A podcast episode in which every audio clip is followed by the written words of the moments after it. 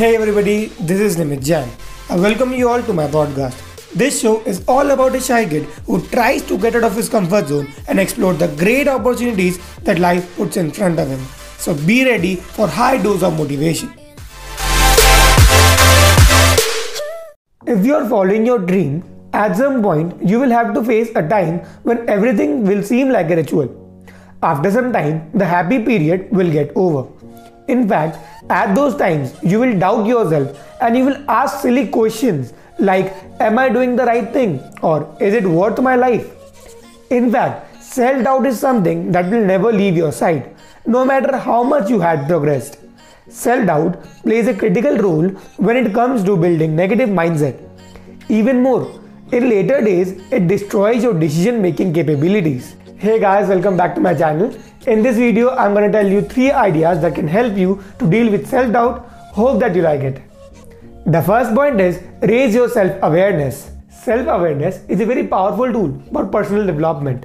Make use of it by trying to get to the root cause of your self-doubt. What is the one thing that triggers it? If it is lack of skill in a particular area, resolve to do something about it.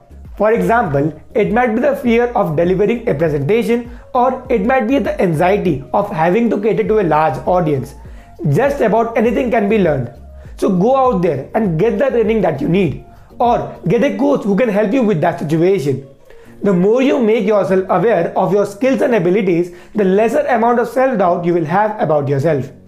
The second point is stop making excuses. Self-doubt often makes us rationalize a situation to fit our emotional state.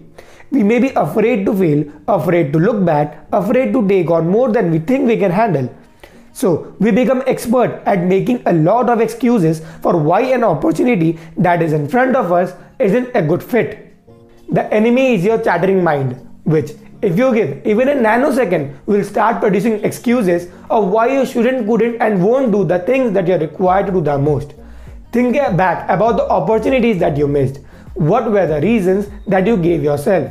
Were those reasons legitimate? Or were those reasons just pure excuse? Excuses are mental barriers that hold us back. They give us a safe place wherein we can relax and chill. But ask yourself this question, that will that relaxing help you get any better in life? No, right? After some time, you will get irritated and frustrated of yourself for letting go of so many opportunities that came to you by giving so many lame excuses, which at the end will only and only increase your self-doubt, because you have never tried anything which is out of your comfort zone, which means you have never learned anything new. So stop giving excuses. It is not worth it for you. You will not be able to learn anything new, and it will only and only increase your self-doubt. The third and the last point is stop seeking for validation. Seeking others' input and advice can be helpful, but if you keep on asking for validation for every single thing that you do, you are weakening your faith in yourself. For example, if you are working on a presentation and you keep on changing it based on the feedback that you get from every other person, the end product of the presentation will be a diluted version of yourself. Take some advice, but at the end, make the decision on the basis of what feels right to you. If you start practicing this, you will have two benefits. First of all, you will have faith in yourself, which is an obvious one. But secondly, you will start to inculcate the characteristics of a leader, because you will hold yourself responsible and you will be responsible for every single decision that you make. So thank you guys for staying till the end. I hope you liked it. I also do have a YouTube channel with the same name, so make sure to give it a look as well. And I will see you guys in the next one.